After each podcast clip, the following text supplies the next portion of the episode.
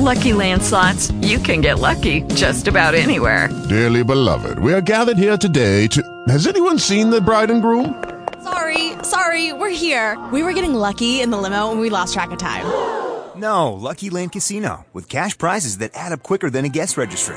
In that case, I pronounce you lucky. Play for free at LuckyLandSlots.com. Daily bonuses are waiting. No purchase necessary. Void where prohibited by law. 18 plus. Terms and conditions apply. See website for details.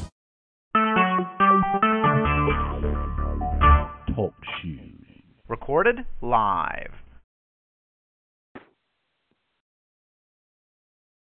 Well, um, we're shooting a little earlier than normal, but there's another edition of the Red and Black podcast with Rory. How you doing, Rory? Oh, just lovely. Doing it early 'cause uh, yeah, we both got the day off. Scary things. I was actually sleeping. Still. What'd you say? I was actually still sleeping. yeah, it's early for you. You and your ridiculous schedule. Of course, I had to be up early to help.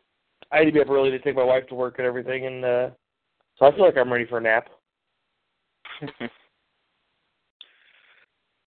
uh, so today we're doing our way too early projected rosters. I know it's a way too early because the draft hasn't even happened yet. So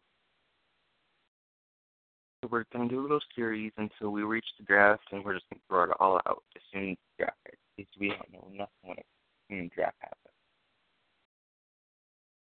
Because that's a way to that's a good way to do things. Do something and then completely ignore it. Pretty much.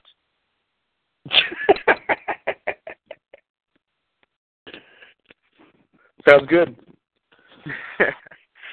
um, let's start with the AFC North. Let's start with Steelers. Let's project um, their offense at the moment. Of course, we have Big Ben,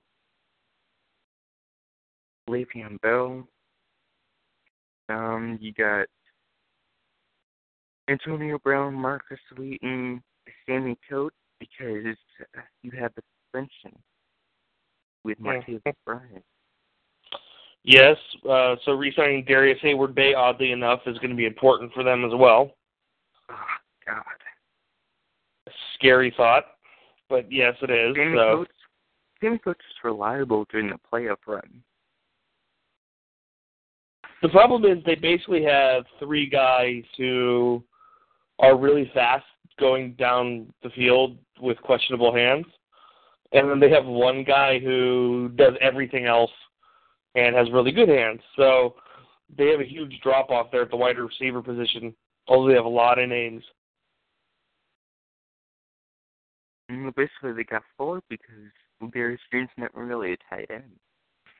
More of that two big wide receivers. You know, um. Yeah, but the problem is the receivers all have stone hands outside of Antonio Brown. It's like a it's like a bunch of uh, oh who was the boxer back in the eighties? Stone hands. No Moss, no Moss uh, against uh, Sugar Ray Leonard. But yeah, no, um, I'll remember later. You know, like three hours from now. Uh, but yeah, they got a bunch of stone hand receivers outside of Brown. Uh, the big addition for them though is at tight end they got Ladarius Green with uh, Heath Miller retiring. Jesse James. yeah, I mean, I guess we'll, we'll say it's a big addition with Ladarius Green. I mean, I'm not real sure you can call Ladarius Green a big addition in general, but for them, it's significant enough. They don't really dip into free agency. Ah, moving on. What's to make of this offensive line? It's in tatters. well, they got a couple decent pieces with Pouncey and DeCastro. That's solid inside. Um, they did re-sign Ramon Foster, so their interior three is going to stay the same. Marcus Gilbert's still on the roster. The question is going to be left tackle. Alejandro Nueva played all right, um, but we nobody knows what's going on with Kelvin Beachum right now. He's coming off, I believe, an Achilles. They're not gonna, they're not keeping him. At ACL. What's that? It was an ACL tear, and it's informed them that they playing to look I didn't understand what you said. But he had a torn ACL, Oh, torn And- ACL. Okay, that's what it was. Yeah. and they've informed him that he was planning to look elsewhere for left tackle. Okay, so they're going to go somewhere else. So he's going to be looking somewhere else. Um, Alejandro Villanueva did all right, but I have a weird feeling like if um, a Conklin was there at left tackle, they would really like him. He would kind of fit what they would look for at a left tackle, I would think. Um, otherwise, that's about it. They're, all- yeah, it's the only real position on the offensive line that has any flux to it is going to be left tackle. And on to the defense. Let's start with the defensive end position. Who are your projected starters? I don't think you're going to have any changes. You know, it's going to be the the same three: Heyward, McLendon, Tuitt. That pretty much ended the um, ended the year last year. It's a good group. McLendon's kind of an unsung hero there at the um, nose tackle, but he does it well enough. Uh, Stephon Tuitt, I think, is could be the next really good pure 34 defensive end. Um, and I say pure 34 defensive end because there are teams that utilize that that style, but that's specifically all he does, and he's very good at it. Um, so I, I don't think defensively, I don't really think we're going to see many changes at all until you get to the well, back end. McLendon, well, McLendon's a free agent. Oh, is he? I thought McLendon. Oh, okay, but I missed that one. But the okay, we would we would assume they would resign McLendon, but well, because they don't. I mean, they have the colors, but I mean, not he's not much of anything. Um, I mean, this draft has got several nose tackles in it. So yeah, well, I guess you could see some flux there. It's probably the deepest been since 2010. For nose tackles? Mm-hmm. Yeah, I could see that. I mean, there are some guys who played nose tackle in college that I'm not sure if they should be nose tackles in the NFL. Um, I think you could have the discussion there, uh, like the guy from the guy from Baylor's one of them. Um, you know, he's six. Well, he's only like three ten. You know, he's he looks like he's kind of built like a nose tackle, but you know, when you kind of look at him going into the NFL, you're like, well, he could be kind of a oversized three technique. Maybe play more of the one technique or some of the shade stuff. Yeah, Billings. You know, he could do. I, I, you, but I look at him and I'm like, to me, he's a little undersized to be like a pure 34 nose. You know where he was at, so I'm not real sure if I want him to be. I would like, you know, in some respects, probably prefer him to maybe play like a a one technique and a four three, as opposed to a straight up nose tackle and a 34. So you get Cameron Heyward. Um, basically, as your starting nose tackle at the moment is Daniel McCullers. And Yeah, who is kind of bleh. I mean, we don't really know a whole lot about McCullers. and Stephen Tuitt, who's your right defensive end. You got Bud Dupree backing him up is Arthur Moat. Ryan Shazier, Sean Spencer is his backup. Ugh. Lawrence Timmons, Vince Williams, and Jarvis Jones. James Harrison's backing him up. And then backing him up is Shaquille Anthony. Yep, and uh, there's yeah, so like there's not really a whole lot of changes in the linebacking group. That's going to stay the same. Uh, and then they- cornerback is awful. William Gay, they're back there. Brandon Boykin's a free agent. mhm. They they have a lot of problems at corner. A Lot of problems. Doran Grant, Montel Garmer. And you're probably like, who? I mean, it's a whole bunch of nonsense, is what it is. And Will then free agent. Yeah, and then you got Mike Mitchell there, um, playing safety. Robert Golden. I think the best safety in this group is Jordan Dangerfield. but he didn't have an opportunity. Um, in, well, yeah, Shamarko Thomas has been a bit of a flop. We haven't really seen what we've been able to get out of him. He's a good nickel, not a safety. Yeah, he's not going to be. He's never going to be. I mean, coming out like you always thought maybe he'd be more of an in the box guy, but he's not really. He's done pretty well in man up coverage and short zones, that sort of stuff, but definitely not someone you want to rely on. The word is that they're very much in the mix on Eric Weddle. They're clearing space at the moment. Had they make had they made a move? Did they cut somebody? They're resigning and extending, doing the whole Ravens issue. Okay. Yeah, so it would make sense if they go after an Eric Weddle. He would make a lot of sense there. Um, I I retweeted a I retweeted something. It was some sort of ESPN affiliate that says Eric Weddle is going to be visiting the Patriots today. So Um, are you sure this does he have a blue check mark? He's not one of those fake accounts. 'Cause this is the time of year. no, it didn't. It didn't. No, it did not have a check mark, but it looks like a local. It looked like a local ESPN affiliate. So a, lo- a lot of those local ESPN affiliates don't have check marks. Moving forward, because I'm not going to list the kicker and punter. uh, the Baltimore Ravens. You got Joe Flacco. You got Ryan Mallett and Gerard Johnson as your quarterback. Running back, it's a big uh, Justin Forsett, Lorenzo Taliaferro, Buck Allen, Terrence West, and Terrence McGee from the CFL. You have a whole lot of uh, a whole lot of black. Pretty yeah. much. Your fullback is Kyle Juszczyk, who's basically played as tight end last year. Has all the injuries. Mhm.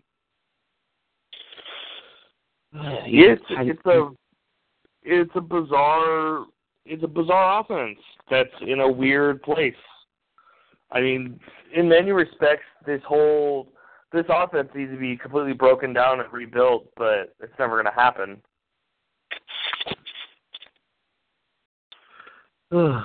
You got Ben Watson, Crockett Gilmore.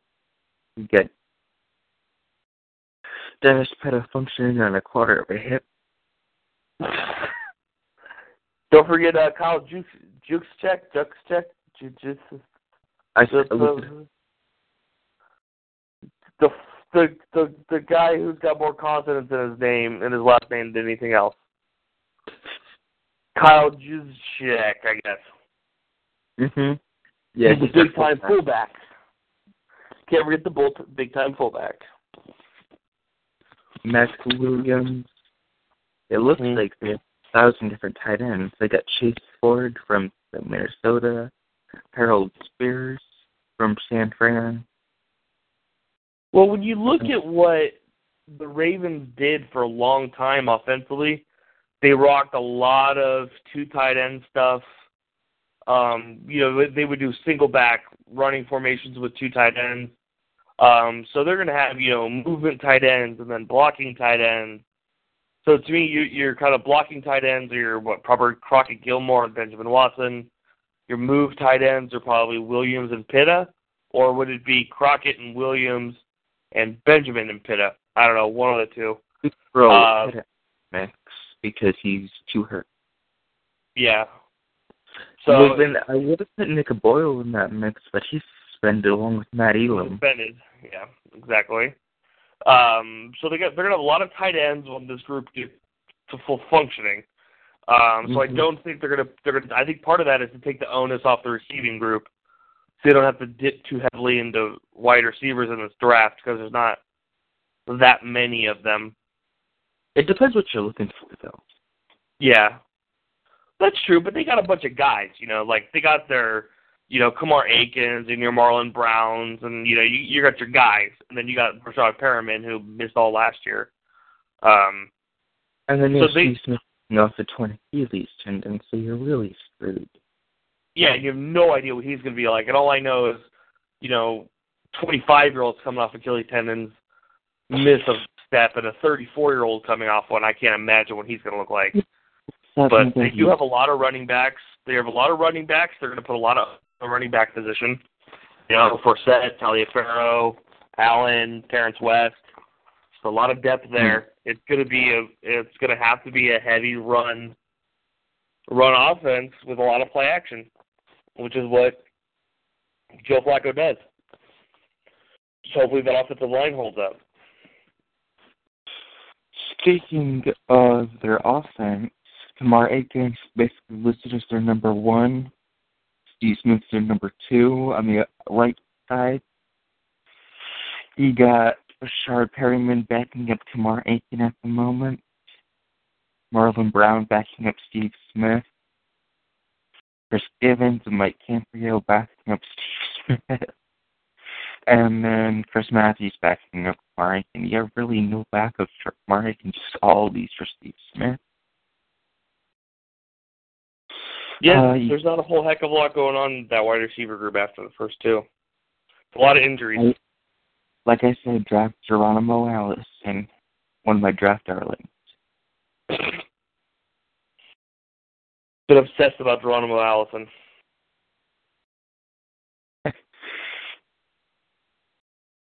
Oh, their offensive lineman, you got Eugene Monroe, John Urschel, Jeremy Seduta, or how do you say his last name? Zuttah. Mar- Marshal Yanda, Ricky Wagner. So outside of Yanda, who's a stud, you have an above average guy in Monroe if he's got his head screwed on straight, and then a bunch of black. average. Very average offensive line outside of Yanda. Is this the only offensive line that makes you want to vomit? Say that again? Is this one of those offensive linemen that make you want to vomit, just like it makes me want to right now? It's not that bad. Like Let's they're scheme, but they're very scheme specific. They like- have James Hurst backing up Eugene Monroe and Blaine Clausell from the CFL. Yep. They have no backup left guard. Their backup center is Ryan Jensen. Well, most teams, most teams don't. Most teams go one of two ways because they'll they'll usually only carry three backup linemen. So, with that being said, you usually have a swing tackle that plays both sides. You'll have a swing guard that plays both sides, then you have a backup center, or you're going to have two guards, and one of the guards is a guard center. So what they prob- what they have is the backup center, and then you're going to have a swing guard that'll play both of them. So I don't think because they don't have a specific left guard that, that all of a sudden puts them in a pinch. I just think that left that their guard group sucks.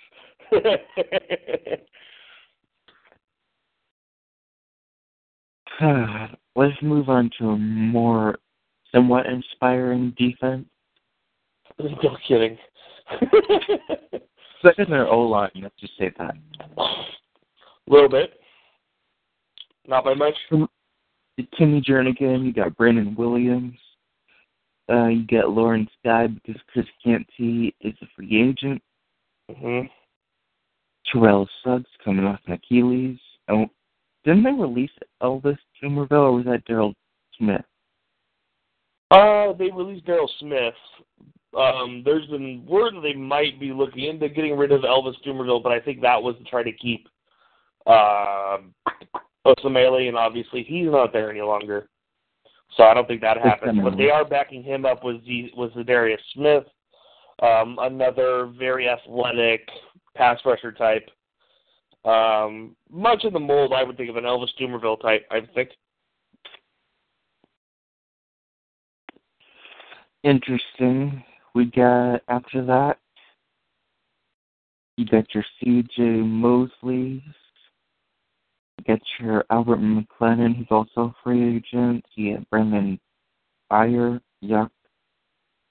Courtney Upshaw's a free agent. You got nothing at strong side linebacker. Besides Nordley Cappy, he's a third string guy. Mhm. Um,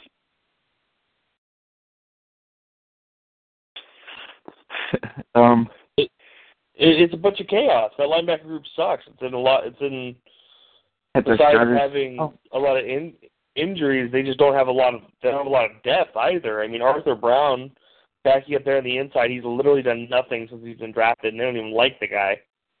Um, Courtney Upshaw, he's a guy that oh, some team is going to take a flyer on Courtney Upshaw. They're going to use him like some 34 team or a team that utilized a lot of 34 concepts is going to go after Courtney Upshaw. They're not going to pay him much of anything. They're going to use him as like a base down run stuffer, and Correct. he's going to be really good at it. The Raiders. Maybe it would, it would make a lot of sense. He would definitely be a good holdover candidate until Aldon Aldon Smith came back. Uh, but he's still a free agent. Can't you still sign him still? Aldon, Yeah. Even not though he he's won't, reinstated. but then we don't even know if he's going to be reinstated this coming year. He will. He no. He uh, he gets mandatory reinstatement after nine games. It's a one year suspension. So he will be reinstated after nine games. The question is, does he get reinstated early? I thought he was denied his appeal. What? Oh no, they may have denied his appeal, yes, but similar to Adam Jones, who was suspended, who got a year long suspension for um, substance abuse related issues. He went through a Adam Jones went through a program, and then was granted early re- um, early reinstatement for going through recovery programs. And could- there's been talk that he could do the same. But Aldon Smith, we could say he's already been through that, and he was cleared. That was for a prior allegation. So I don't see like a compromise like that would do any good if he's already been through it and possibly learned his lesson. Well, from my understanding is he went through he went through a rehab program, but he ended up going into he still was having issues after he got out of the program, and that program was had wasn't to do with the league. That was team based and a personal decision. So I don't know, but all all, all we know for a fact is at this point you can't have any contact with him until he's reinstated, which will be after week, which will be after nine games, week nine of the season. But he will, but, but that's when, that's the latest it'll happen. So once week nine hits, he's available for anyone to sign. And you're hoping Reggie McKenzie posts that plug. I, I mean, expect him to. The Raiders have been very, But very serious about bringing him back, and Aldon Smith doesn't want to leave California. only He likes the Bay Area.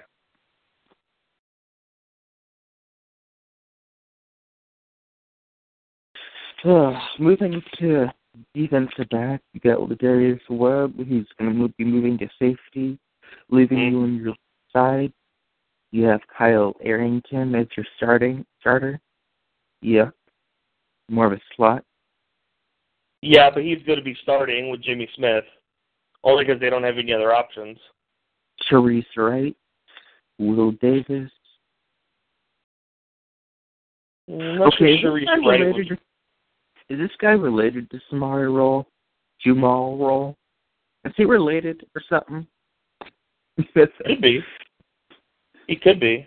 I mean, Samari would be old enough that. Well, no, I'm not sure if it'd be his kid, but it could be like his Cousin or nephew? nephew or something. Let me look him up real quick. You got Will Hill. You got Brynden Trawick. Uh, an inspiring backup. Kendrick Lewis. Terrence Brooks because you have Matt Elam suspended. Um, then you got Jimmy Smith, Will Davis, Sharif Wright, and Jamar Rowe, and Julian Wilson. Yeah. And you can see exactly why so many people think they're going to take Vernon Hargreaves when they're supposed to draft. It's for me, they're okay with if you know they got their guys back and they kept their head on straight. It's that depth. Yeah. The Lions just signed Tim Wright. If they had the pass rush, I think they would be okay. But You know, they Card- don't. I'm sorry, the Cardinals just re-signed Rick Bryant. I am pissed. yeah, that happened uh, about what forty minutes ago. Yeah, they're I him haven't, on back. I haven't been on Twitter in two days. Ah, well, there's your problem. Yeah, I'm still waiting for the Raiders to poach Tony uh, Tony Jefferson from you. Let's see here. Jamal Rule. All I know is he's bounced around in a bunch of practice squads. So, are gonna be stuck with a guy from USC still.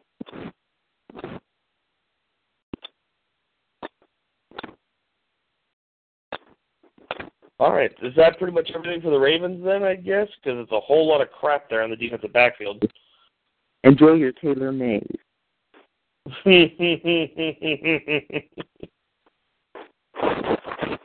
Oh, that's not going to happen.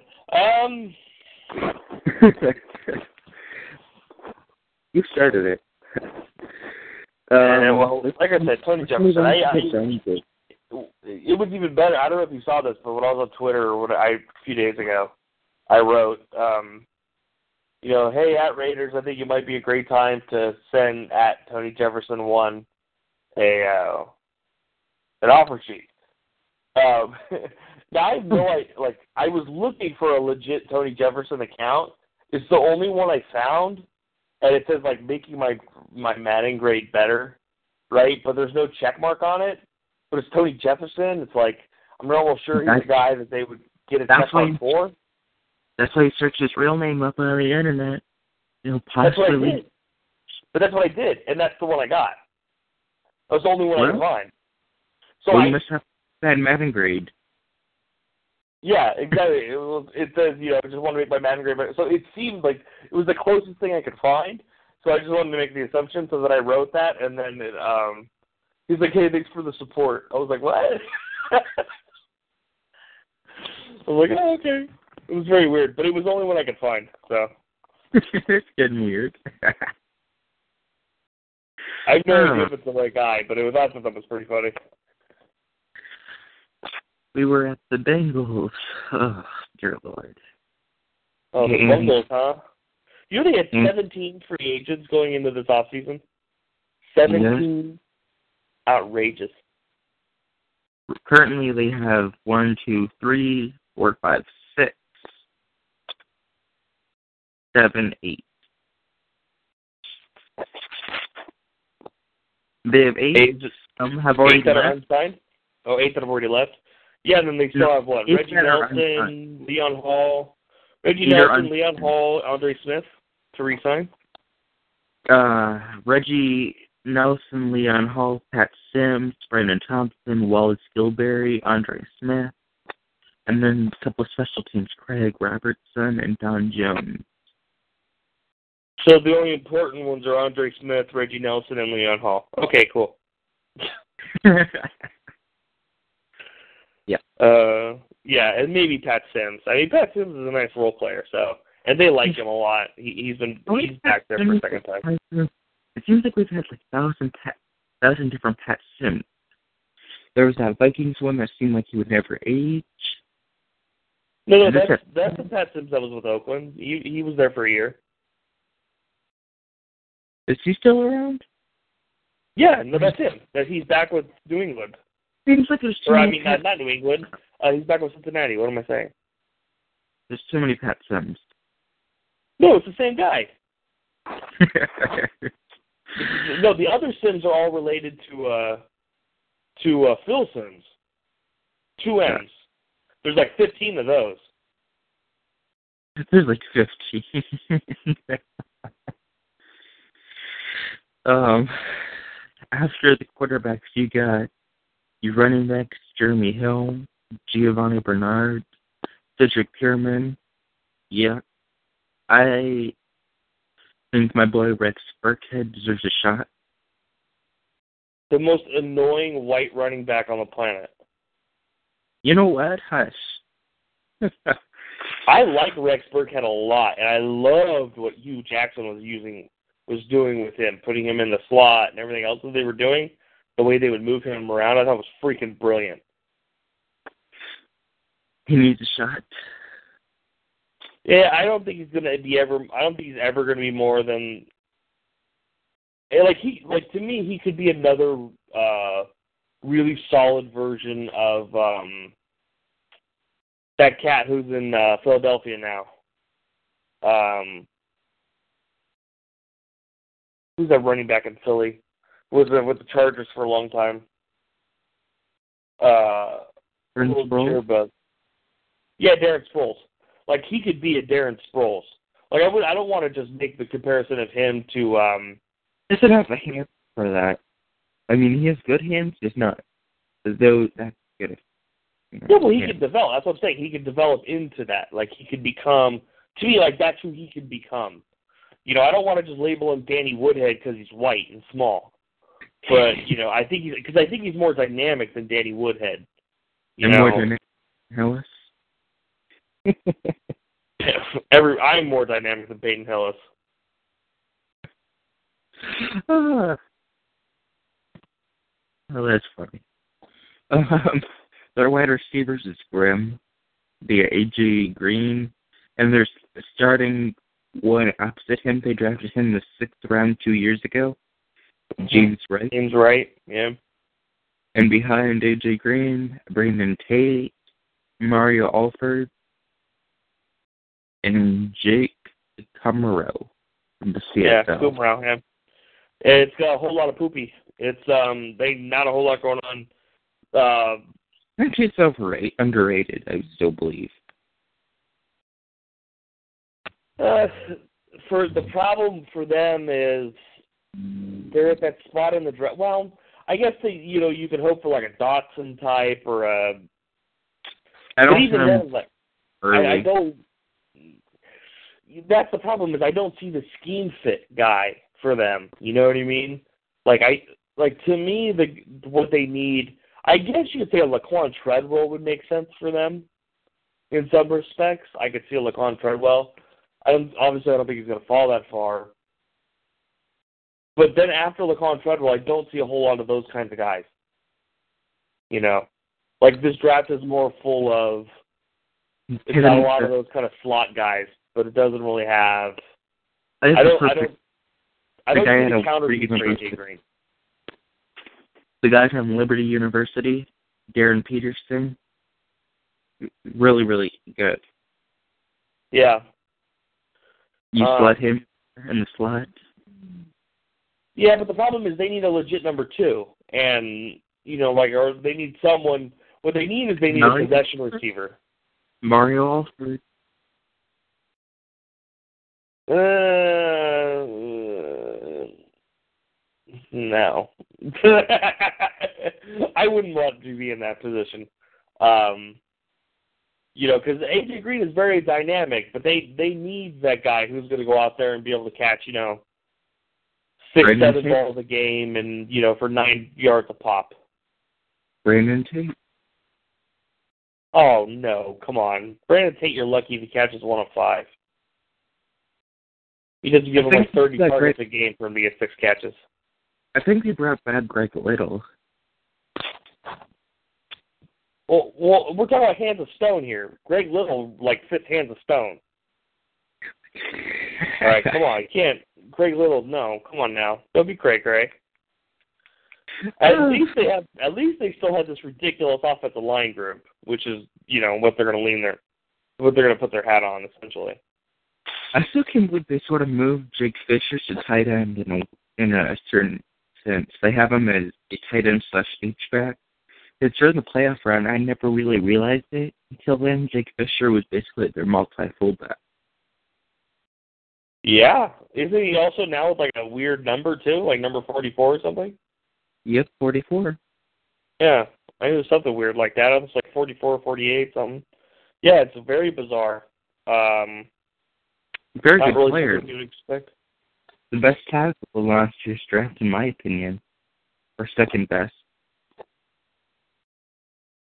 But it's uh the question you got to ask there: What's going to happen with Andre Smith? Is he coming back? In the end, I would I would kind of be surprised if he doesn't.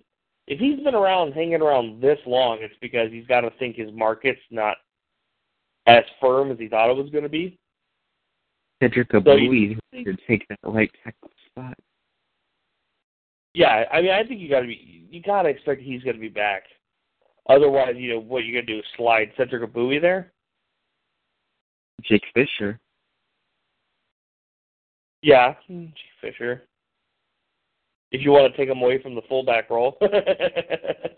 Or you could roll uh, Kevin Zeitler, or Ezekiel, however you say his name. They two years ago. Which one? What Zeitler? Yeah. And then they Oh, got Russell at right tackle? And then uh, Clint okay. Boling. And then you got Eric Winston backing him up. Well, Eric Winston originally was a right tackle, but I think he's aged enough to where guard makes more sense for him. But yeah, maybe you move Zeitler to right tackle and then um, Winston in the right guard. I don't know. I kind of like Cedric Ogbuehi doing it, but just to get him some reps, even though he's the backup left tackle. You got Tyler Eifert, Tyler Kroft. You got the two Tylers. you got One of them's CJ a the other one's not. CJ Uzomah, drafted last year. Uh, John Peters, Matt Lengel from the CFL. Yeah. Yeah, um, I don't, yeah. There's nothing, not much going on here, but to me, I think this offense takes a serious step back this year. I would, I, you know, I think they're going to become very running back centric, and I Well, think they're going to put to. Giovani Bernard out wide more. Yeah, but that's my point. Is they're bec- they're going to become so running back centric that I think it's going to end up making this offense not as dynamic because it's going to it's going to require so much out of the backfield to make everything work. And with and the one thing Hue Jackson did originally is he was really big on um, motion and completely changing from one set to another. So you know he would come out and it now- like I formation, and then all of a sudden it would completely shift into three wide receivers out of the shotgun, or vice versa. coordinator now? Um, I don't remember his name, but he did work with Hue Jackson. Um, I mean, he was on staff last year. Uh, let me look him up real quick. And then you have Bill Lazor as your quarterbacks guy. Yeah, but Bill Lazor, he's um, he comes from that uh, Chip Kelly background. It's a, it's a different kind of um, Right now, they're I guess Kind of remodel him back into today's NFL. uh, offense coordinator. Uh, Ken Zampese. I could never pull that name out of a red hat. Well, I didn't pull it out of the hat, but I uh, I looked it up. Oh, But like I I, remember, I just remember I just remember it was a weird one. Um, see, uh, he was spent 13 years as the Bengals quarterback coach. So They need to I knew he'd be him on as top their running backs coach. I don't understand why they don't put their running backs coach as offensive coordinators. I know they work well with the quarterback, but their running backs coach needs a promotion. He's done a fantastic job. mm, I don't know. Couldn't tell you. Couldn't tell you. All I know is a lot of that coaching staff has been together for a really long time, but you, you just can't replace the creativity from a Hue Jackson with just anybody. So we'll see what they do. Luckily for them, if they just kept the whole Hue Jackson system, and then you know just had him play call the plays, the smartest thing to do. Okay, defense, you got Carlos Dunlap backing him up, Margus Hunt. Um, Margus.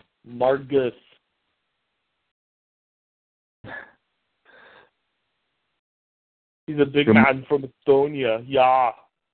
Domata Peko, Mhm.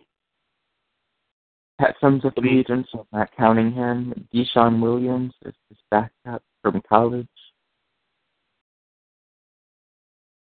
You know, that's the last spot he was at. He was on another team. He, was, he wasn't even drafted. Hmm. Yeah, and then Michael Johnson's back, which is probably why Wallace Gilberry Gilberry's not back. And Will Clark. You got Geno Atkins and Marcus Hardison. His backup since Brainer Thompson, free agent.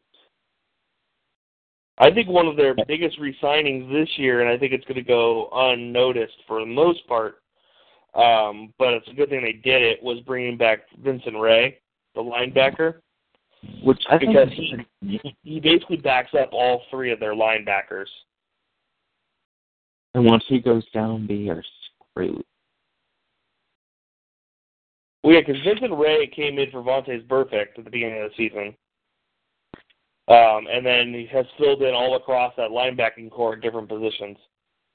So bringing him back, I think, was a very, very important piece for them. But it pretty much keeps their entire linebacking core in, intact. And then, of course, Mm-hmm. they have Paul Dawson, the uh, highly regarded linebacker from TCU coming out, but hasn't really done much. A bit in the first round. How times changed. Yeah. Uh, and then you get into their corners, and what? One side, you know, they're a Well, left-right team. He's Fuck. Jamal Aluga. Ma- Yeah, it- yeah, Hawk Maualuga, perfect, but it's not changing, so that's good. And like I Yeah. said, you know, keeping Vincent Rey is the big one. They needed to keep the you keep those four, and at least you don't have to worry about anything.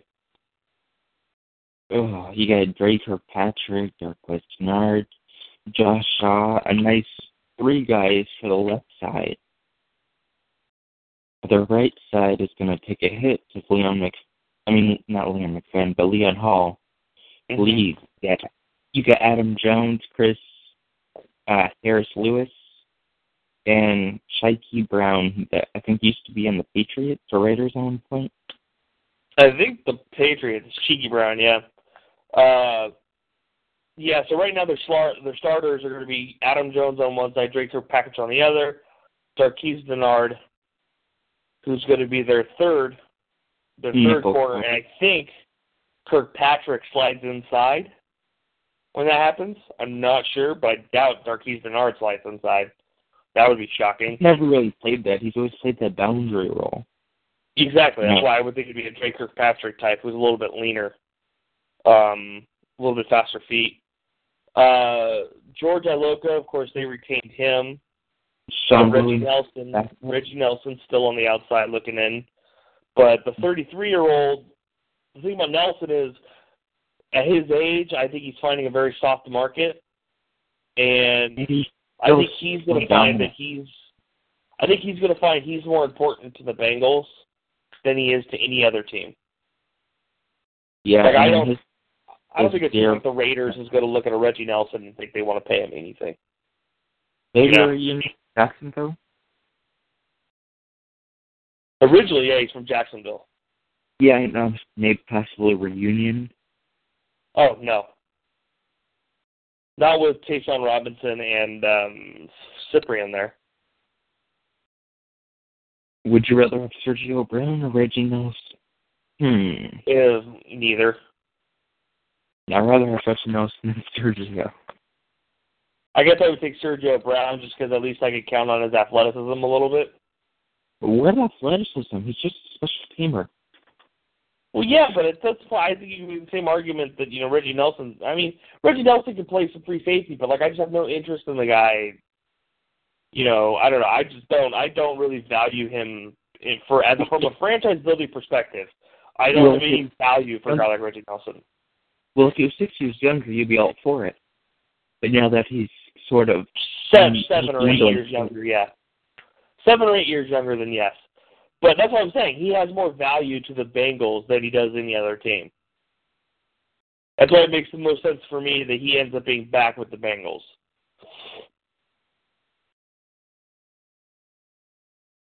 You got Kevin Huber, and you got Mike Nugent. Uh, the Cleveland Browns, what a mess. I don't even know if these guys have a roster. you got Josh McCown, Austin Davis, Connor Shaw, and Pat Devlin as your quarterback.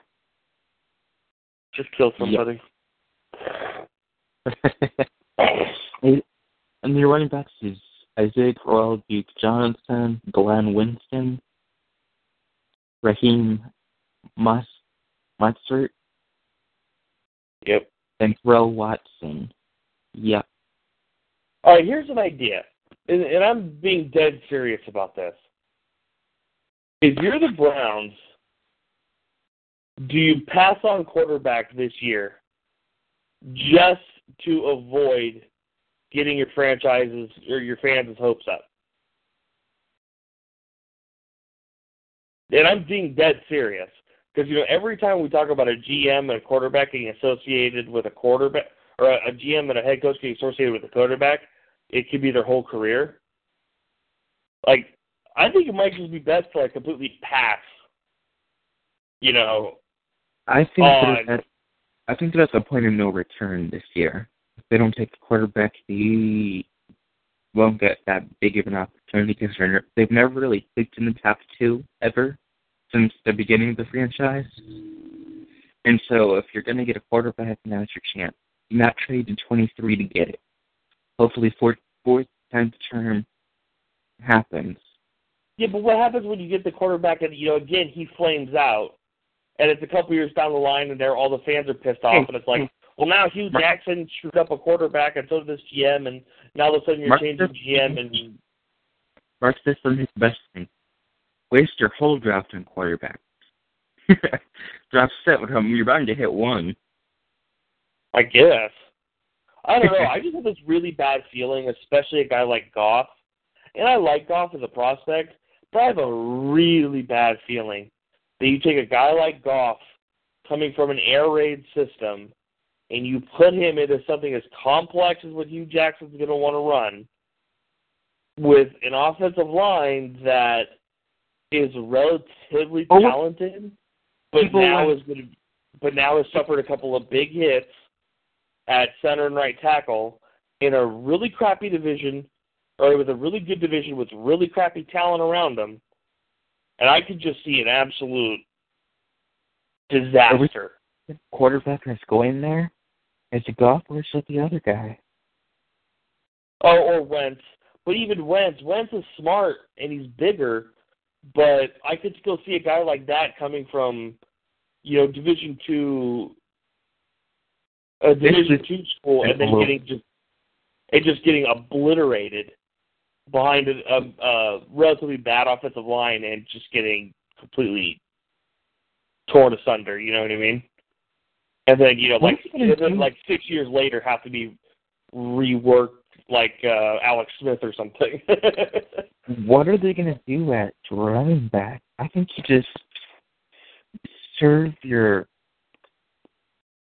serve um with Isaiah Crowell as your goal line back and just run Duke Johnson. He's the better back. There's a reason why Isaiah Crowell was not drafted off the field, and he's a sort of a one-trick guy. He's just going to pound through and not going to do a whole lot. well, I don't really have a lot of faith about Duke Johnson between tackles. I mean, I think he's all right, but I do think he goes down a little easy. Um, but I'm with you. I I think it should be you know like 65-35, leading to Duke, Duke Johnson, but I think they'll probably split the carries. I have a feeling Duke Johnson's going to be more of a uh, Hue Jackson style running back than Isaiah Crowell. I think what they do is they move on from Crowell this year. If you, if you look at what Hue Jackson's done, take out his Cincinnati out completely. That was sort of a different type of thing. He's always had one guy, one featured back. When he's had when he was running the show, he's had one guy that he leaned on. It's okay to have some good backups, But Crowell's not looking to be a backup. Well, yeah, he he does he does like having a feature guy. He's old school in that sense.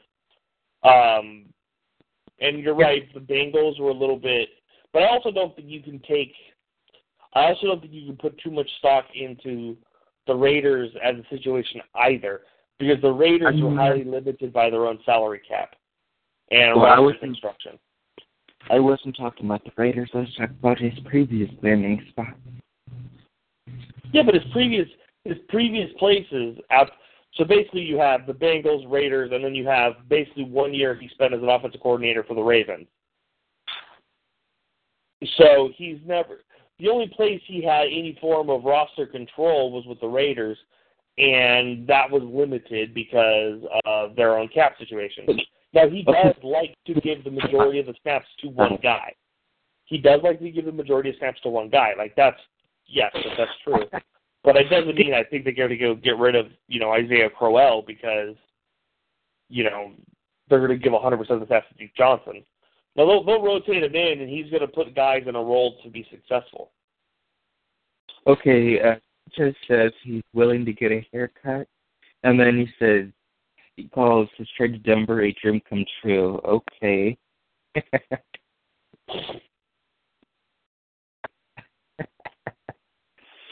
uh, some humor there, and then they have a, they still have a fullback, really?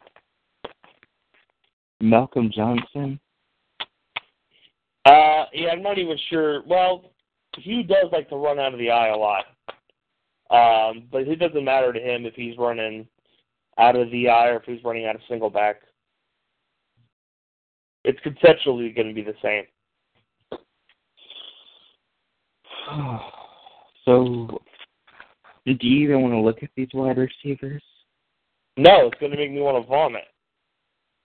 Okay, let's go through it. Andrew Hawkins. Oh, I mean, let's just say that their entire their entire offensive group is highlighted by Dwayne Bowe and Terrelle Pryor. That's the receiving core for you. And I know that that completely skips over Andrew Hawkins and Tyler, Taylor Gabriel, who actually have a, lot of talent. More than more. Yeah. Darius Jennings, Terrelle Pryor, Rannell Hall. Yuck. it's like we got a whole bunch of number fours. And nobody really carries that many number fours around. So if you want some free fantasy, you want some free early fantasy advice, avoid all Cleveland Browns. Well, that's just Gordon freaking stated. Maybe have Duke Johnson as a fifth running back, but that's about it.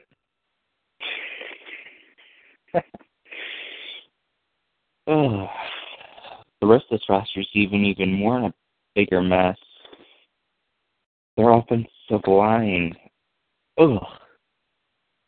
You got Well, Joe you know, Tom, Joe It- it- Bitonio. it- it- I was going to say, in fair- in fairness to their offensive line, they still have three talented offensive linemen.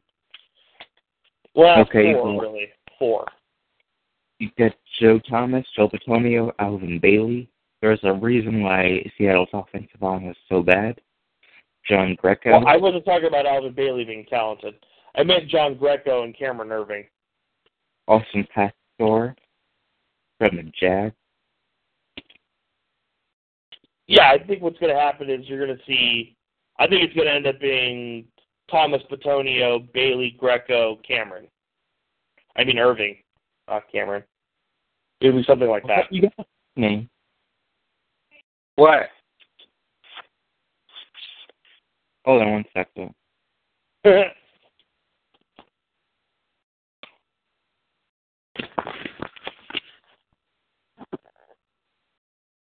They just asked if I wanted something from Taco Bell. and what was your answer? I said, sure, whatever. hey, just get the AM Crunch Wraps. It's like the best thing they make. The breakfast Crunch Wraps, bomb. And yeah, I mean, so I mean, they have to me. Actually, I actually still like their offensive line outside of Alvin Bailey. oh, no. Rueben Randle is visiting LA Rams. No. Kill me now. That makes sense. He's completely mediocre. They're completely mediocre.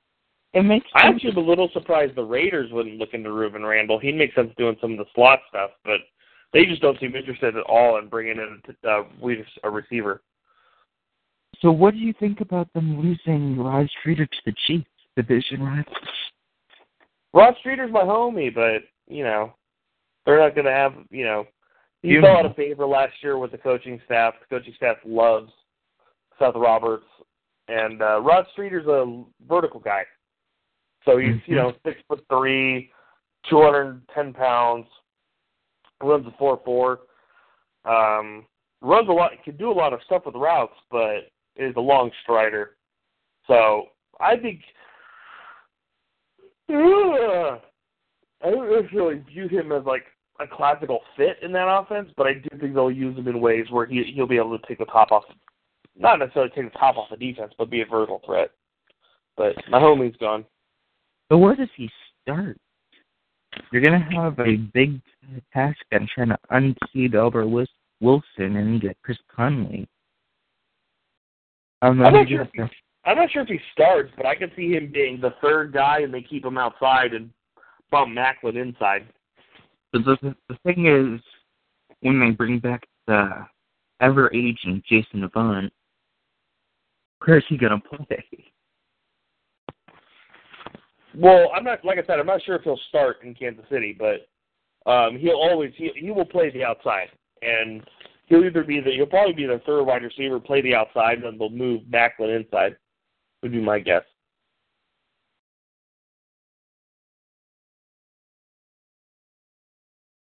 Yeah, let's move to some somewhat of a black hole on defense for the Browns. Uh, an absolute waste. Oh, an absolute wasteland of talent. No, actually, this defense has talent on it, which is the scary part. They're just never going to get anything out of it. John Hughes, Danny Shelton, Desmond Bryant, Xavier Cooper, uh, but Barkevious Mingo, Paul Kruger, Carlos Dansby, St. Carter, Justin Tuggle, Christian Kirksey, Yeah, Kirksey Armani. being the starter, I think. Yep, Armani Bryant, Nate Orchard, Cam Johnson, your cornerbacks, Jill Haden, Pierre Desir, who people wanted to trade him for a second, third round draft pick. I'm like, he hasn't even played. I remember Pierre Desir that draft. Like all of a sudden, it's like three weeks before the draft, and just this guy out of nowhere starts getting all this buzz. Pierre Desir is very French. You know, I remember hearing the name, and like he's coming from whatever school for the blind and deaf, um, out of nowhere, out of nowheresville.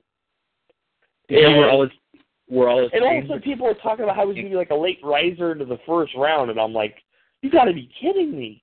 This guy coming from nowhere, like really? And then he drops like what the fourth round or something like that, which seems a lot more practical to me.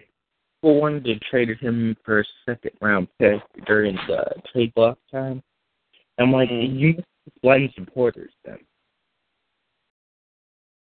Yeah, it's crazy. Like I, the, he's to Desir. Like his entire existence so far in the NFL to me has been based on hype. Yeah. And then I can't believe he's head of the pecking order than my boy Ifo Ekpre-Olomu.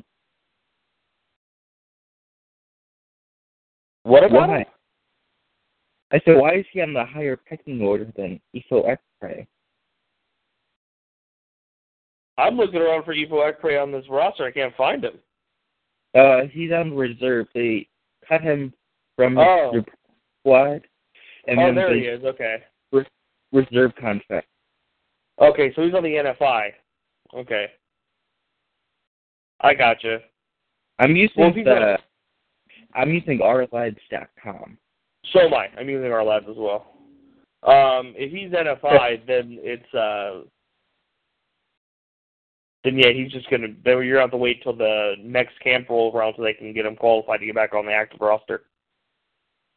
I think he's such, he was such a talent at Oregon. There was a time when people thought him as a first rounder before. First rounder, yeah. Uh huh. And then he blew out his knees or whatever. And the last that uh his last regular season game. Mhm. And it's been tough sledding ever ever since. Well, the defensive backfield, you have Donte Whitner, who I can't believe he's still in the NFL. Jordan Poyer, who interesting guy. A lot of hype around him as a corner when he got drafted by Philly, and everyone was stunned that he dropped like the seventh round. I mean, I was. I had him like in a mid-round grade, and then he dropped like round seven. Phillies jumped on him, and everyone loved it. He's never done anything since, but he's like listed as a free safety now, which I think. Tramon Williams, K1 Mhm. Williams, Justin Gilbert is your third former guy. first round pick that buried as their sixth corner. Uh, and then they have K'Waun Williams is their looks like their dime. I I wouldn't don't be know. surprised if Justin Gilbert goes the way of David Amerson. Or D Miller. Well, no, Dee Milliner is different. They're totally polar opposites. Like David, I know playing wise, I'm- but situation wise. yeah, yeah, he's that's the other that's the other direction. He could become Dee Milliner, but I wouldn't be surprised if like they waive him, another team picks him up, puts him in a different scheme, and he blossoms. Well, it's never about the scheme, it's about his maturity. It's Yeah, but they said the same thing about David Amerson too, and look what happened to him in Oakland. Okay, just because Oakland has so many fails. Not well, I guess it does. No, I just I think cornerbacks. I I think it's the nature of the position. With quarterback, to me, cornerback is highly skill set based and matchup based. And when you get a guy, and you put him in the right scheme and the right concept, can drastically change how he's viewed. I don't believe in the idea of a shutdown corner anymore because the idea of a shutdown corner They don't kind of goes beyond scheme, right? I just don't think it, it exists in the modern NFL anymore because of the way it is in college. College is so scheme based because of all the spread that you're getting these corners who have only done one thing for years and years and years. So they come into the NFL unprepared, and then when we try to put them into what they're not, they fail. And then the moment you get them back to doing what they're good at, they're successful again because they've been doing it for so long. And I wouldn't be surprised if Justin Gilbert goes to a different team. They put him back into something that he's more accustomed to, and then all of a sudden he's a really good corner because he's got all the physical tools. Well, guy I respect in that department is Daniel Jeremiah, and he had Justin Gilbert as his top corner, and you know he just said he just has to clear everything upright and the perfect fit, and he should be a lockdown corner, not a shutdown, but you know one of those. Yeah, in lockdown he in lockdown he means a man, a press man, yeah, you know, press bail kind of corner. Like, yeah, it he's got the tools for it. But you know, what if all of a sudden you stick him into a cover two, and all of a sudden he's a stud? Panthers. Well, Panthers more cover three, but like Bengals, Minnesota, they both use a ton of cover two. Okay, let's finish off this list. You have Andy Lee and Travis Coons. Thank God we're done with those guys. Yep. Um, it's time to move on to the NFC. You got Chicago Bears. uh, completely redoing their entire defense in one off season. Which it looks okay at the moment, just some guys that I think shouldn't be your starters. Um, you got Jay Cutler, you got David Fales, Matt Blanchard, that's your three quarterbacks.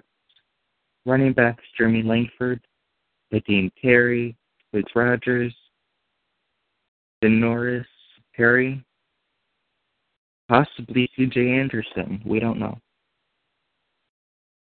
Well, C.J. Yeah. Anderson has his tender from the Dolphins. Dolphins. And the Bron- and the Bears. Oh, Bears tendered him too, They had, they gave him the highest tender. or not tender? Um, they uh they they set they set him up for contract offer then. My bad. They gave him four years, seventeen million or something like that. Okay. Is that a better offer than what the Dolphins gave him? It's a lot more. Hmm. Interesting. And I guess people didn't really think about it, that John Fox connection. That people were thinking the whole Adam Gase, but John Fox really loved C.J. Anderson. Yeah, I'm more worried about the offensive line though with him. Well, it's a crappy offensive line. He's a scheme running back. He's a he's a solid zone blocking one cut running back. So, I guess if they go down that route and stick with his, yeah, I guess it could work. I haven't watched a lot of Bears offense though. Currently, you have Martellus Bennett for the time being. They just re-signed Rob Housler. Mhm. Khari Lee. Zach Miller's still a free agent. For some reason, I kept thinking he was the Seattle uh, Zach Miller, but two different ones. Yeah, well, Seattle had two Zach Millers. Well, that the one we were always thinking of, the one with the Raiders, is out of the NFL. Yeah, he's now out. He retired. But they had two Zach Millers for a while. They had him because after his four years in Oakland, he went to Seattle, followed Tom Cable up there, and then um, and then they drafted the other Zach Miller.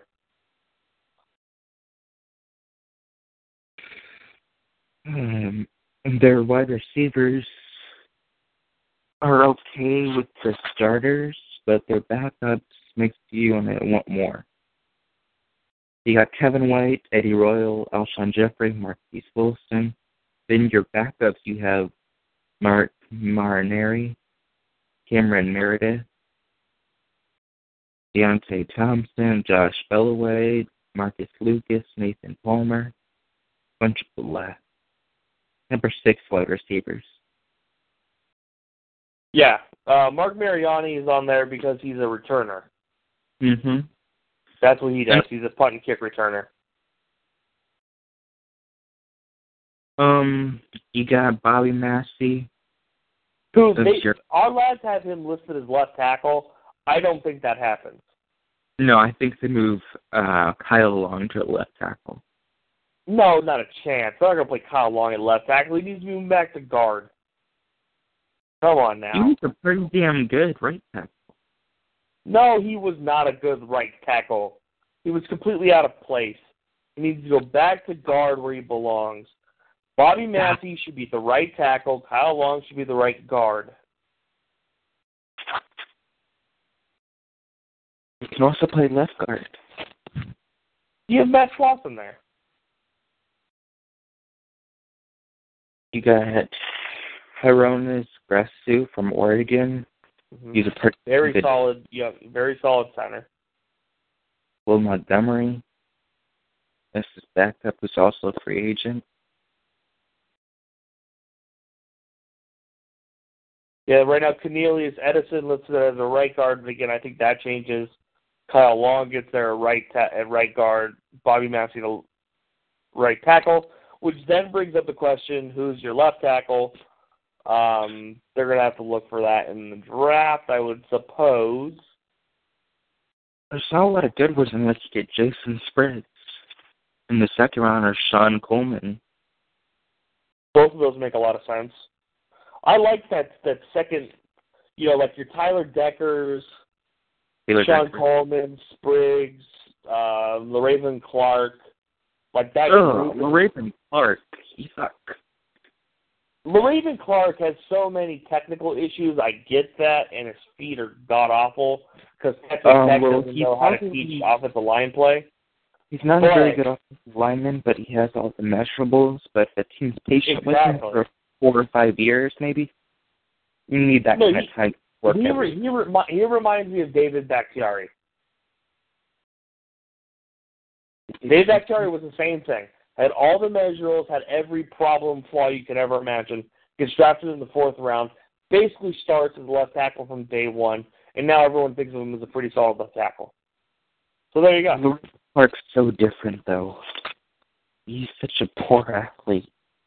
In all phases, he's not the athlete that Bakhtiari was in certain phases of his game. Le'Raven Clark needs every phase of this game work.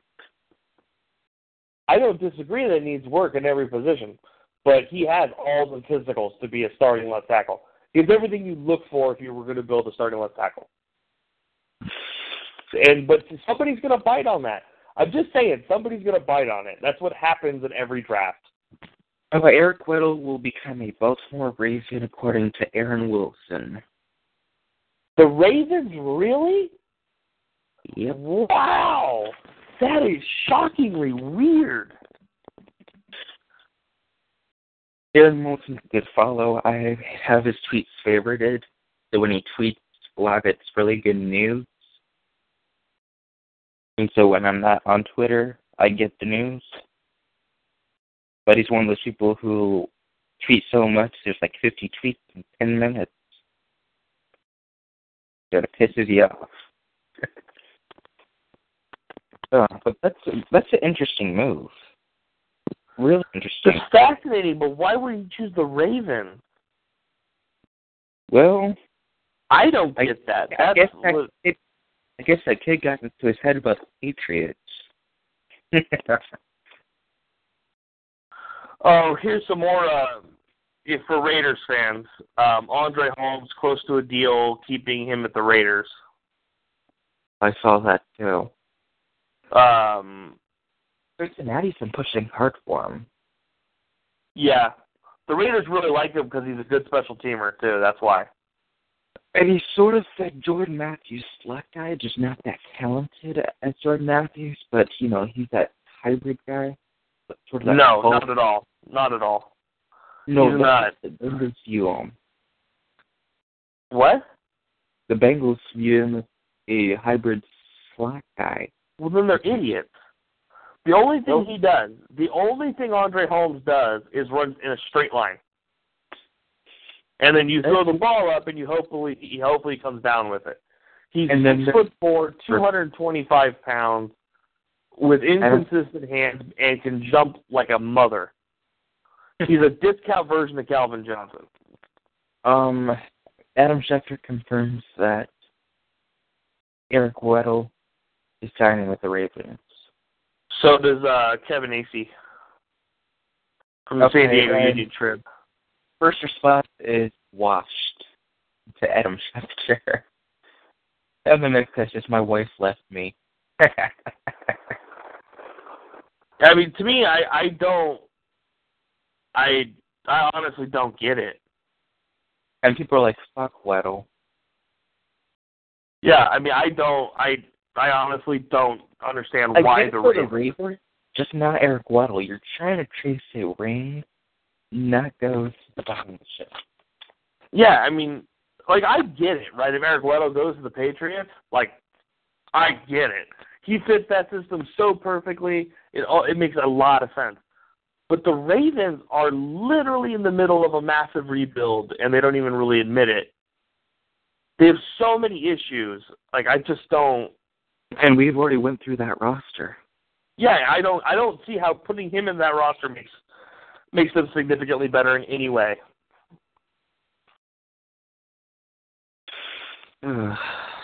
Let's go back on topic a little bit. Back to the Bears. Let's start with listing the defense. You want to get us started? Sort of lost my place. Uh, Bears defense. Yep. Uh, well, three four defense. We're starting with Will Sutton, Eddie Goldman, uh, Akiem Hicks will be the front three. That makes a lot of sense. Uh, a lot of depth there as well. D'Anthony Smith, Bruce Gaston, Mitch Unrein, uh, all And backing them up. Ferguson too, but he's suspended. Who? Ego Ferguson. But you know he's a different Oh yeah, team. Ego Ferguson. Yeah, he's um, but he and he's their uh, other defensive end. He would be where Akiem Hicks is right now. That's where he usually is at. Correct? Yeah. hmm He's usually good at a 34 defensive end, and that's why they signed Akiem Hicks. Because Mitch Unrein's all right, but it's better to have a guy. Akiem Hicks has got the talent too. Uh, then at the outside linebackers, you got Pernell McPhee and Lamarr Houston, a tandem that Really young. makes zero sense to me. So think of, to me, the Bears are in are going to be running a fake 34. It's going to be like when the Cowboys under um under uh Son of Bum were running a quote 34 defense, but it was really a but it plays like a 43. That's Under pretty much who? what they should be doing with Lamarr Houston. Under who? Son of Bum. What's his name? Um Wade Phillips. Uh, but I thought you were saying something bum was his last name. I'm like, wait, what? No, his Twitter his Twitter handle is Son of Bum. Ah, That that's his Twitter handle at Son of Bum. Um, yeah, you know, Bum Phillips, Wade Phillips. There you go. So uh, yeah, so you got Pernell McPhee, Lamarr Houston on the outside. Backing them up, you have uh, Willie Young, really nice pass rusher. Cornelius Washington, um, uh, guy who I think has a decent future ahead of him. Of course, Shea McClellin is restricted free agent. Same with Sam Acho. And then inside, both new signees, Jerrell Freeman, Don, uh, Danny Trevathan, got FSU product Christian Jones, John Timu as well, uh, Lamin Barrow, and Jonathan Anderson. And then at corner, you have the ridiculous contract that was Tracy Porter, which wasn't actually a lot of money. It was just weird that they gave it to Tracy Porter. Um, on the other side of him, you have Kyle Fuller, nice developing corner there. number two. Uh, yeah, uh, Sherrick McManis. I'm drafting his brother. This all leads up to them doing that. It'd be such a Bears move. Oh, to go get uh, go get the other Fuller, Will Mhm. Fuller, the the Kendall Fuller. yeah the other corner. Yeah, it, it would be such a Bears move. Yeah, it would. I could I could see that. Um, and And then Bears Antrel fans might be better, Rolle and right? Adrian Amos are the safeties. Amos is okay. Antrel Rolle, I have issues with him. Personal. Yeah, Antrel Antrel Rolle's there. No, I had personal issues with the Antrel Rolle, especially with him not keeping his mouth shut.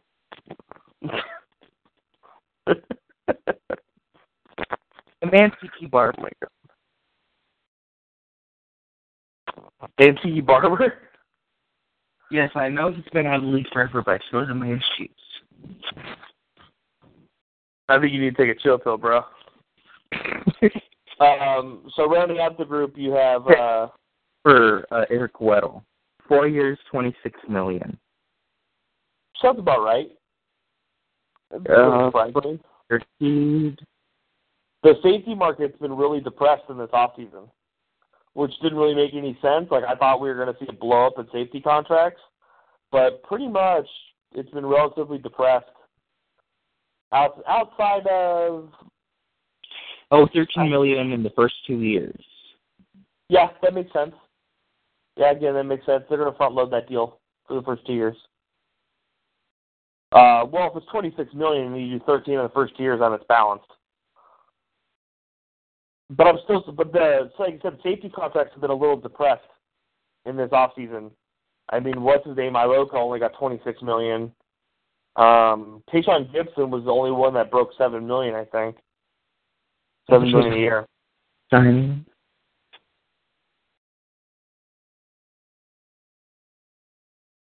Um, I think that's it for the Bears. yeah. And then Robbie Gould as their kicker. Let's go Minnesota Vikings, a depressing offensive line group. But I'll let you lead the charge. What we doing, Lions now? Well, we're starting off. I'm going to have you start with the offense. All right, let's do Lions. We can do the Lions.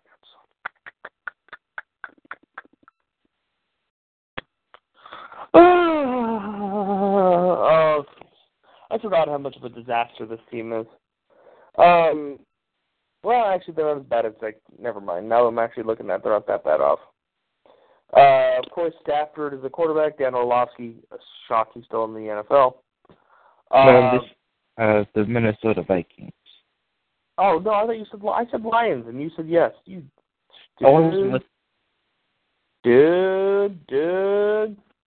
All right, Minnesota. Okay, let's switch it. Let's go with the Lions. And you already Well, no, now I switched. I already switched again. You can't keep having me switch. okay. Dude, dude. All right, so uh, here's the Vikings. Of course, starting with Teddy H2O, and then uh, Shaun Hill. What? Teddy Two Gloves. Teddy Two Gloves, yeah, whatever you want to call them. Uh, and then uh, Shaun Hill, uh, and Taylor Heinicke. So uh, that's the quarterback group. Running back, uh, of course, Adrian Peterson. Jerick McKinnon, Matt Asiata is actually a free agent, isn't he? Restricted. Restricted free agent? Okay, so yeah, they probably tendered him. And then Blake Renaud, of course, Zach Line um, as their fullback. Actually, quite a good fullback, making the transition from. Uh, yeah, well, he was kind of a fullback at SMU. He's He was a more little of bit of both. for him. He's what? He was more of their tight end than a fullback at times, but it just called on the situation for him. Yeah. So, but yeah, he's definitely made the transition nicely, and he ran the ball a lot too, though. Um, hmm Yeah, so it's very weird. He played a weird position. That's what happens when you go to one of those when you're like the biggest, the big dog on a team that uh isn't really that great. they have you do a lot of weird stuff.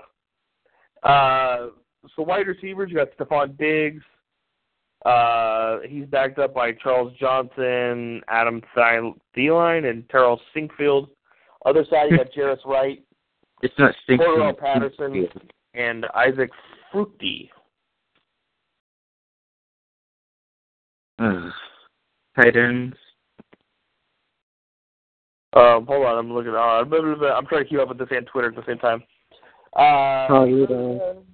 Yeah, tight end, easy. Kyle Rudolph. Uh, what, MyCole Pruitt. I actually don't know who that Michael. is. It's like Michael, but Michael Pruitt. Ah, isn't that witty? Fucking ridiculous. And then Rhett Ellison. I know Rhett Ellison, but I don't know Michael Pruitt. Um, that's He ridiculous. drafted last year in the fifth round. Oh, I I can't get over that name, Michael. That that's ridiculous. That is just absurd. Um, that it really it really bothers me. It really does. It's bugging the crap out of me. uh, Vikings off at the line: Khalil Matt Matt Khalil Mack. Jesus Christ, Matt Kalil at the left tackle, Brandon Fusco at guard, John Sullivan at center, uh, Alex Boone, the free agent addition from San Francisco at right guard, uh, Phil Loadholt the right tackle, also took a contract uh, restructure. Uh, took a little um, hair off that contract is. Uh, some of the backups of, of note: Austin Shepherd at left tackle, T.J. Clemmings. He's the up-and-coming right tackle, most likely for them in the near future. Uh, Michael Harris, Joe Berger, uh, Zac Kerin, all on the inside. So not a whole much, not a whole lot going on there, uh, except for T.J. Clemmings. He'll be interesting because he'll be uh, their swing tackle. So he's probably the future right tackle, probably next year. I would, uh, 2017. I'm gonna start off with the defense now. Brian Robison, Linval Joseph, Sharrif Floyd. That's your front three, or I guess I guess you do. Er, Well, they have a front four, but uh, you got Scott Crichton as your backup, Shamar Stephen and Tom Johnson, and Danielle Hunter. Bunch of Yeah. black behind them. no. Shamar Stephen, I think, has got Scott Crichton, Shamar Stephen, Danielle Hunter. I think is an amazing three backups that all have ridiculous potential in the future. Shamar Stephen is a huge five tech type. Um, learning how to play nose tackle. Didn't play a whole lot at UConn. Um, You like BJ But- Dubos, though, don't you? the what? BJ Dubose. Do I like him? Yeah. Um, I don't really know much about him. I don't know a lot about him. I mean, um, he's not a really a guy I've, I remember putting any time into. But uh, Shamar Stephen, I put a lot of time into. I like Shamar Stephen. I think Scott Scott Crichton to me was a phenomenal pick last year. I mean, Danielle Hunter, you already see the returns on that guy. You know, he was a nothing, and he already was start. His athleticism was just through the freaking roof, and they just let him pin his ears back, and he was getting tons of pressure.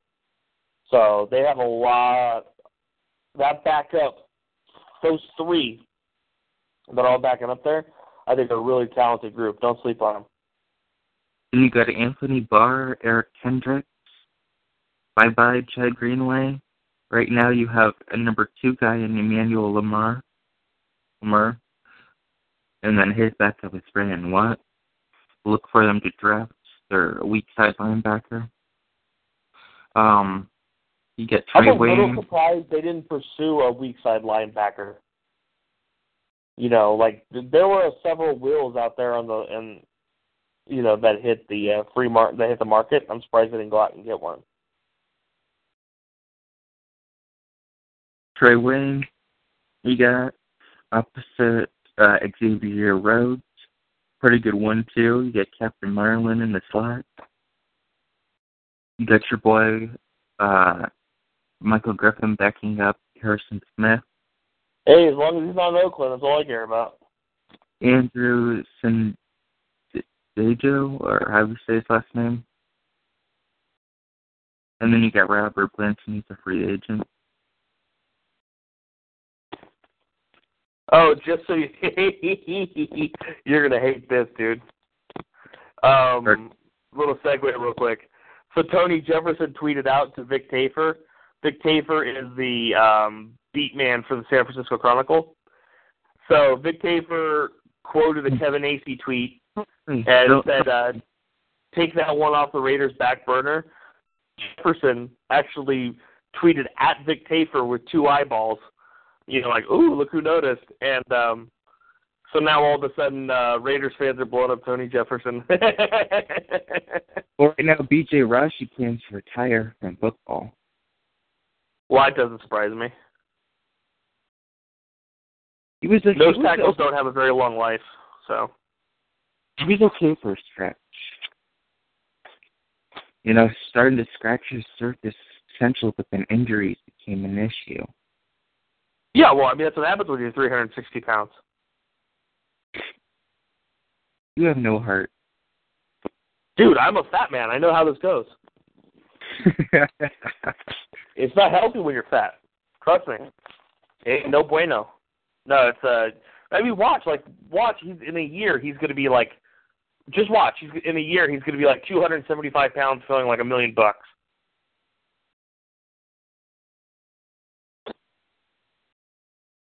Uh, this is a depressing group. Is their is their backups for their safeties? You got Michael Griffin, who has probably one year left. Good in them. I'd like their third string in Antoine Exum. A really good draft pick. Oh, really? Yeah, I like that- Exum. I like Exum. Um, I like his ability going forward. I think he's got the potential. I like So, uh, Jabari Price going forward. Jabari Price. Yeah. Yep. That's an interesting name too. We'll see going forward. It, it, they, I, you know, we'll see. We'll still see if Trae Waynes makes any uh, progress. You know, it's just still a little, a lot not. unproven there with Trae Waynes. What I don't, I think they should. I think, I think it's time. Bye bye, Adrian Peterson. Start the rebuild with that offense.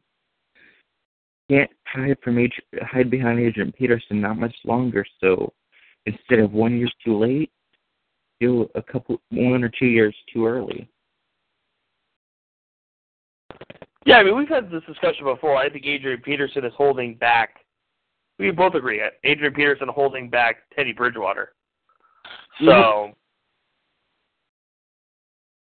Mike Florio actually brought that up to Mike Zimmer's attention, and then quiet my Zimmer in deep thought, like during the whole interview. Hmm. So I'm sort of intrigued in what's going to go on there.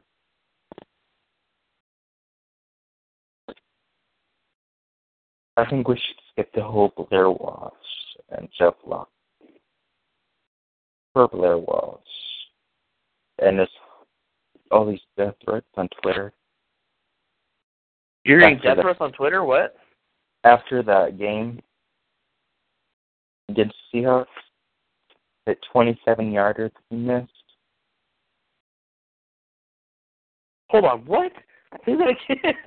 I feel like I missed like a whole seg whatever you're I feel like I missed like a whole subject of whatever it is you were talking about. whatever you just said. We could skip over the kickers in that because Blair Walsh has already had too much issues. He's already had death threats on Twitter after missing that 27 yarder and the Oh, okay.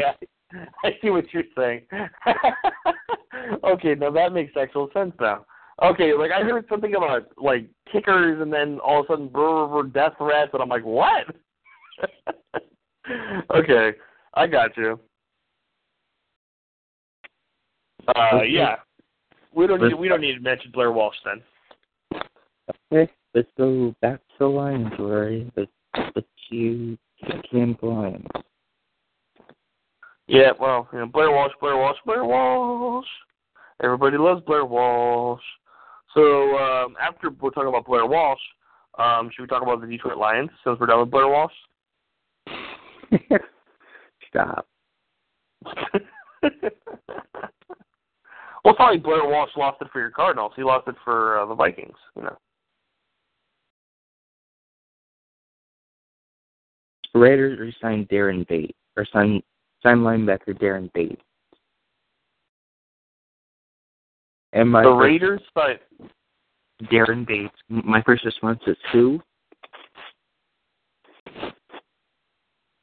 where'd you see that? Uh, Aaron Wilson. Oh, there you go. Here's uh, Oakland Raiders just tweeted it out. They've signed DB underscore five Trey. Daren Bates. I, uh, I don't even know who he is. neither do I. Well, that's fascinating. All right, time to figure out who the heck Daren Bates is. Um, Daren Bates. Let's see here. I literally have no idea who this cat is, which is very rare. I at least have like an idea usually. He uh, looks like he spent the t- he spent the time with the Rams. Uh, he's only twenty five. That's about right. We haven't heard from him. He's been in St. Louis. He's definitely a real linebacker type. He's small. He's only 5'11", 225, out of Auburn. Obviously a special teamer. But this does fit what the Raiders are doing with their inside linebackers. They're they're playing with a lot of undersized inside linebackers. A lot Oh, of by the way- power. Just in case you missed it, the Saints are looking to reunite with Curtis Lofton.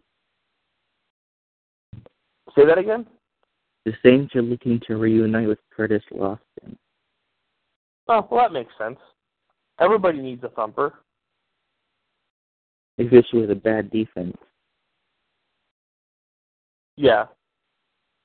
Well, that's fascinating. So Daren Bates. Okay, so I'm I'm definitely assuming they're looking at him as a special teamer. Um, so they, ob- maybe the Raiders aren't going in on Erin Henderson then. I thought Erin Henderson was already signed. The Raiders did not sign Erin Henderson. There was talk that they. No, not by not by the Raiders. I thought he was signed by a team already. I don't know. I I saw thought that. he was signed by the Vikings for some reason. But that's where he Mm, came. No, the only two teams I heard connected with him were the Raiders and then resigning with the Jets. Yeah, no, it's the Jets, I believe. Um, no, there's no news about him being resigned to anybody yet. Okay, I'm spending too much time on the rumor mill. Then Yeah, yeah, you know, you, that's what happens when you smoke too much pot, dude. That's okay, Rory, let's go to the Uh. Detroit Lions. Hold on, hold on, time out. Uh, okay, yeah, no, he hasn't signed. Say that one more time. Let's go to the Detroit Lions.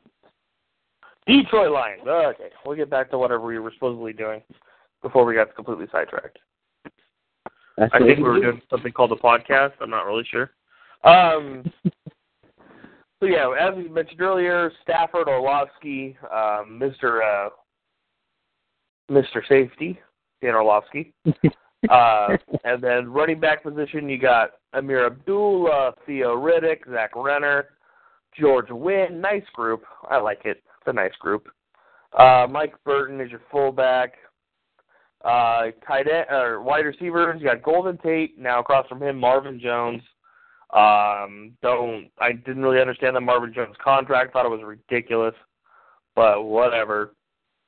Uh, backups there, you have T.J. Jones, Corey Fuller, uh, Corey Washington, Austin Willis, Ryan Spadola, only because it looks like spatula. Um, tight ends. Brandon Pettigrew, the old blocker, of course, uh, Eric Ebron, the most athletic tight end that can't catch a the most athletic tight end that can't catch a pass. They just resigned him right today. They've uh, they signed Tim Wright. Yeah, oh yeah, there he is. Right, right there. Uh, and then Jordan Thompson. Tim Wright's a good shout. That's not a bad idea. Uh, even though I don't see him backing up Pettigrew as much as I see him backing up Ebron. And then, uh, hold on, don't they have? I thought the uh, Lions had that. Oh, what was his name? Oh, why can't? Why am I so bad with names lately? Um, his father was a tight end with the Patriots, I believe. Fauria. Fauria, yes. Wasn't he on- They cut him last year. Oh, He okay. signed with the Cardinals, and the Cardinals cut him. I was upset. Still am. But he's a free agent. Hmm. Okay. You're talking right okay. I'm surprised. Okay, well, I'm surprised they cut him. Whatever. All right. So then, uh, left tackle, you got Riley Reiff, and Yeah. then Laken Tomlinson at left guard, Travis Swanson at center, Larry Yeah. Warford, and then Michael Ola at right tackle. Really good group outside of right tackle. Uh, center was an issue last year. I think you got to give Swanson time though. Swanson was god awful. You got to give him time. Not as the starter, backup for now. He's a second year. He's, it's going to be his third year. Give him a break. No, I don't think I will. Schmuck. Um, moving into defense. One of one of the steals of the draft when I thought they got him, even though he might have been on. No, you know they drafted him. Uh, one of the steals of the draft when they got him was Devin Taylor. I loved that pick when they took him. I was a big Devin Taylor fan in that draft. Um, Tyrunn Walker as their defensive tackle, Haloti Ngata, and then Ziggy Ansah. Of course, backing up the defensive tackles, you had Caraun Reid, Khyri Thornton, Gabe Wright, Kerry Hyder, and Stefan Charles. Now, the problem for the Lions is they've got a bunch of free agent backup defensive ends. Uh, one of them, Jason Jones. The other one, Daryl Tapp, and then Corey Wootton. So, a lot of uh, lot of interesting stuff going on there. See what else? They uh, gave a contract extension to Tahir Whitehead. Uh, backing him up is Kyle Van Noy, Brandon Copeland. Then they have uh, Jerry Franklin as their only listed inside linebacker. And then next to him being DeAndre Levy, Josh Bynes, and Khaseem Greene, the man who's fallen way out of favor since his days in Rutgers.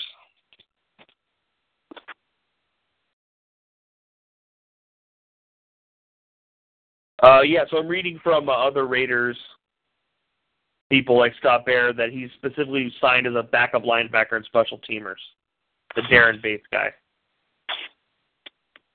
So there you go. Um, So getting that cornerback group, you got Darius Slay. Really opposite good. of him, you got Nevin Lawson. And Actually, then backing no, up he's not even opposite him. It's Quandre Diggs, really. He's opposite him. Well, but isn't he more? He's more the slot man, though. Is well, No, um, they they were they played in nickel a lot, though. That's the other thing with they played in nickel. Well, I bet you if you look them up, they probably played in nickel three quarters of the time because of all their injuries at the linebacker position. Well, Quandre Diggs is also an, if they do have him listed as nickel at the bottom. Yeah, that's but that's what I always thought he played was the the nickel He plays man. a little bit of both. Sometimes he plays safety at times to bail out uh, not Glover Quin, but the other guy, James Penn, last year. Ahead of both. All right, so then you got uh, do- do- do- do- Tavon Wilson at safety, Don Carey, Isaiah Johnson. Uh, not related to Isaiah Fee, obviously, because it's just first name, so it's not really possible. Um, then at free safety, got Glover Quin, Rafael Bush, their recent signing, and uh, Johnson Bademosi. Rafael last Bush names. doesn't seem like he would have been a Raider. Who does? Edward Rafael Bush, he's, the way he plays, it's sort of reminiscent of how the Raiders need a safety. Uh, I was mean, interested in Bush, but he, the he's coming off the injury is the problem, I think. Yeah. So, uh, and then getting into special teams, you got Sam Martin and Matt Prater as the uh, kickers. I don't know. I find the Lions to be extraordinarily boring, to be honest. I don't know what it is about that team, but they're kind of getting into the like kind of where the Titans are, where they're just kind of always boring. There's nothing exciting about them. Um, so it looks like by Aaron Wilson, Martavis Bryant accepted one year suspension to begin immediately. Smart thinking. The Green Bay Packers. Aaron Rodgers, Brett Hundley, Ryan Williams. Got John Kuhn hasn't resigned. Kuhn. Aaron Ripkowski. which is actually what a great last name, Ripkowski. That's a badass last name, actually. Uh, you got Eddie Lacy, yeah, and John Crockett. Yeah, John, John Crockett, sneaky running back. Watch out for that dude. well, he's Telling the you. only running back on that roster. They're going to re-sign James Starks. Yep. But no, just watch out for Jan, for John Crockett. I'm telling you, he was one of my favorite players. He was one of my favorite running backs. What was he coming out of Colorado State? Was John You're Crockett? This is more of a Bill question. A question you should ask Bill, not me. Yeah, I'm just trying to remember because I can remember. Oh, John Crockett. I'm pretty sure he came out of uh, Colorado State. Um, let's just shoot. Oh no, North Dakota State. See, I knew it was green and yellow. That was the thing. Like I knew it was like a green and yellow or green and gold. I just couldn't remember which freaking college it was. But I remember he was bigger body guy, ran slow. Nobody was that thrilled about him, but I just liked him. I thought he was just a quality running back. Um, so watch out. Um, so in case uh, you know, fatty Eddie Lacy, you know, if he gets too fat again. And the Packers are deep at wide receiver if Jordan Nelson's still upright. They just lack speed. They get Jordan Nelson, Davante Adams, Jeff Janis, Ed Williams, and un- unsung free agent James Jones. They got Randall Cobb, Jared Abbrederis, Ty Montgomery, Jamel Johnson. Woo! Yeah. David Bakhtiari, Don Barclay, who looks like I think he's going to come back. By the looks of it. Well, I skipped over tight end Richard Rogers, Corliss, Justin Perillo. Kennard Backman, and Mitchell Henry. Mm-hmm. Josh Sitton, Mhm. Taylor Lane, William Campbell, Corey Linsley, J.C. Tretter, T.J. Lang, Josh Walker. I'm not pronouncing that guy below Josh Walker. Matt something. Matt Bryan Bulaga. Rothrock. I'm not pronouncing Bryan Bulaga's backup last name. Uh,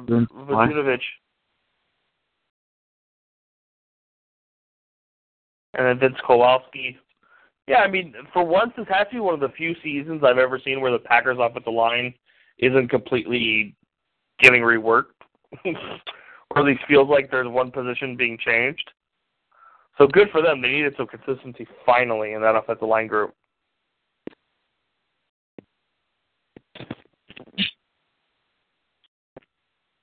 To finish up that defense, Yeah, we got Josh Boyd, Datone Jones at uh, one defensive end spot. A little weird. Datone Jones hasn't stepped up yet, but um, we'll see what long term is for him. Uh, of course, BJ Raji now retired, but Letroy Guion, he's the starting nose tackle with uh, Christian Ringo. Ooh, great name. Uh, Mike Daniels, Mike Pennel, BJ McBride is the other defensive tackle position. I think it's interesting they have it listed as defensive end, nose tackle, D tackle because they do kind of use Julius Peppers in a 43 look a lot. Well, they use um the the other outside linebacker spot. Didn't they re-sign Mike Neal, or was that Mike Daniels? And Mike Neal left. Mike Neal left, or they signed Mike Daniels. They re-signed Mike. Daniels and Mike Neal left. Okay, so too Too many many Mike Mike. bastards. Um, so Mike Neal's gone. So you got Clay Matthews and Elliot and Jay Elliott. Uh, inside linebackers, Jake Ryan, who had a fantastic rookie year, Nate Palmer, Joe Thomas, um, Ron and then Joe Clay Thomas. Matthews also playing the inside linebacker with Sam Barrington and uh, Carl Bradford backing him up. Can't forget Julius Peppers playing outside linebacker. Nick Perry, who re-signed on a one-year deal, I believe, and Hmm. Andy Mulumba. Uh, then sneaking over into the cornerback spots, you have uh, Damarious Randall one starting spot, backed up by Dimitri, Demetri Goodson. The other one, Sam Shields, Quinten Rollins, Darius Gunter, Daniel Robertson. The weird, oh, well, I'll, I'll say the statement after I finish. And then at safety, you got Morgan Burnett, uh, Sean Richardson, he's walking, it looks like, but also backed up by Chris Banjo. And then Laughing Dicks, uh, backed up by Micah Hyde.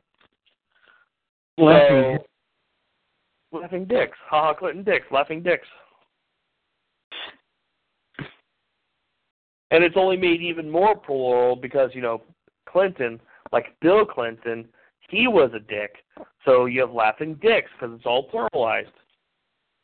That's just wrong, Rory. Well, I'm That's just saying. I'm just saying. So, um, but the interesting thing here with I, I think the way they treat their back four, their defensive backs in general, I don't think in many respects there's a lot of there's not a strict delineation between safeties and corners. So they mix and match them a lot, and the way they trickle in their use of like Clinton Dix and Micah Hyde, and they use them as corners sometimes, and they just move them all over the place in different matchups for different things they want to do. I think it's really interesting. So I don't really, I wouldn't take their defensive backfield depth chart too seriously because to me it's constant. They're going to constantly keep it in flux. Okay, Rory. I think that ends the series for today. Um, looks like um, we'll have to keep in touch again later. Uh, I gotta get my house clean. Um, so, where can people find and follow your work? As always, at holistic underscore pickle on Twitter. Um, I did write a piece about scheme with Bruce Irvin and some of the fun stuff the Raiders can do um, with the three new additions. I wrote that last week, but it hasn't got up on the site yet. So still waiting for that to happen. Um, we will see about what I do this week, but I'll probably have another article written later in the week as well. Otherwise, just hit me up on Twitter. I'm always there. All right, I think that's gonna do it for us this week. I went a little earlier than normal. Uh, it just so happened we both had a day off. Yeah, exactly. Um, happened to have today off, so I figured, hey, let's get it done early, man, before I go to the gym and try to do all sorts of healthy stuff. And get off my butt. All right, right. Until next time. All righty, take care. All right. Lucky Land Casino asking people what's the weirdest place you've gotten lucky? Lucky? In line at the deli, I guess? Aha, in my dentist's office. More than once, actually. Do I have to say? Yes, you do. In the car before my kids' PTA meeting. Really? Yes. Excuse me, what's the weirdest place you've gotten lucky? I never win and tell. Well, there you have it. You can get lucky anywhere playing at LuckyLandSlots.com. Play for free right now. Are you feeling lucky? No purchase necessary. Void where prohibited by law. 18 plus. Terms and conditions apply. See website for details.